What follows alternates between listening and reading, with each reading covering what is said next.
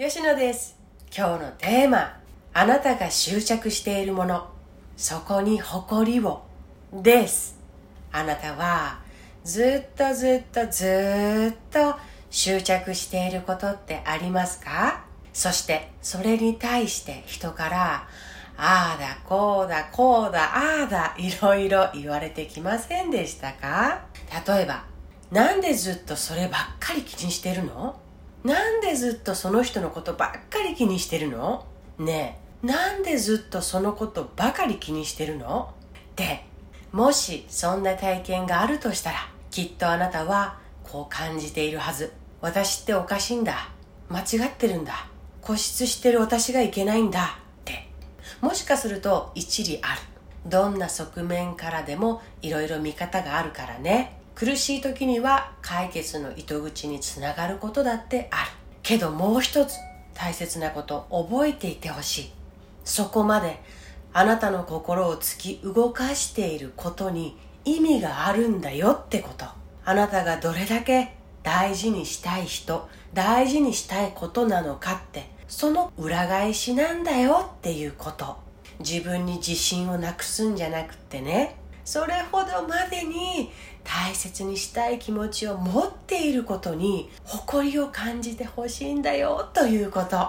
だってねあなたの興味関心事なんですから。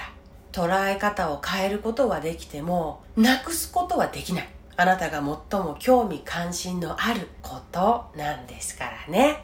各言う私もよく言われてきました。冒頭の言葉。なんでこんなに家族に執着するの？なんでこんなに夫に固執するの？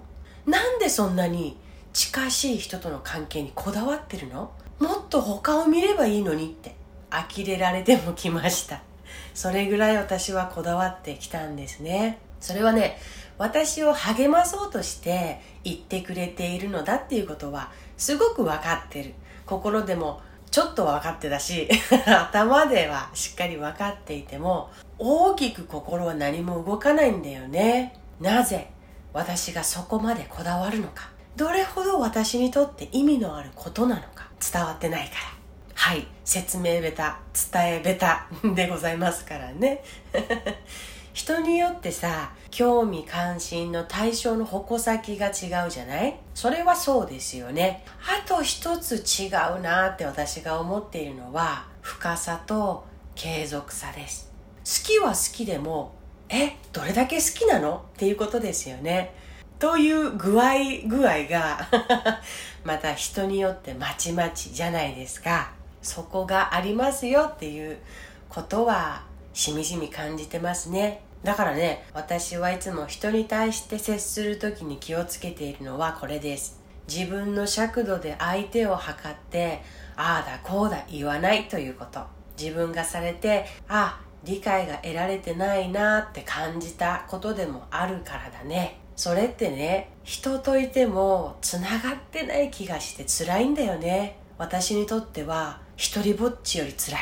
大勢でいるのにみんなといるのにつながれてない感じその方がよっぽど胸が引き裂かれるほど辛い。だからもしあなたがそうだったとしたら今ね伝えたいなって思って今日の放送になりました。あなたがずっとずっとこだわって気にして考えてとらわれていることは実はあなたがとってもとっても大切にしたいっていう何かが隠されているっていうことなんだよね。自分に自分が敬意を払うこと。人からどう扱われようが一瞬はね。一瞬はというか二瞬はというか三瞬はというか4瞬はというか10瞬はというかいいんですよ。その瞬間が何回か継続したって。人からどう扱われていようが自分が自分に敬意と配慮を見いだすこと。とっても大事です。理解が得られないって感じることってさ辛い時期もあるけれど続けていくうちにだんだん分かっていってくれるのもまた人だからこそなんだよね。過去を切り捨てず今に腐らずひたすら自分の大切なものと共に生きるのです。かっこいい。あなたという人間はたった一人しかいません。そして人生の時計は左回りには動いてはくれません。もっと自分の全部に誇りを持っていいんです。ではまた。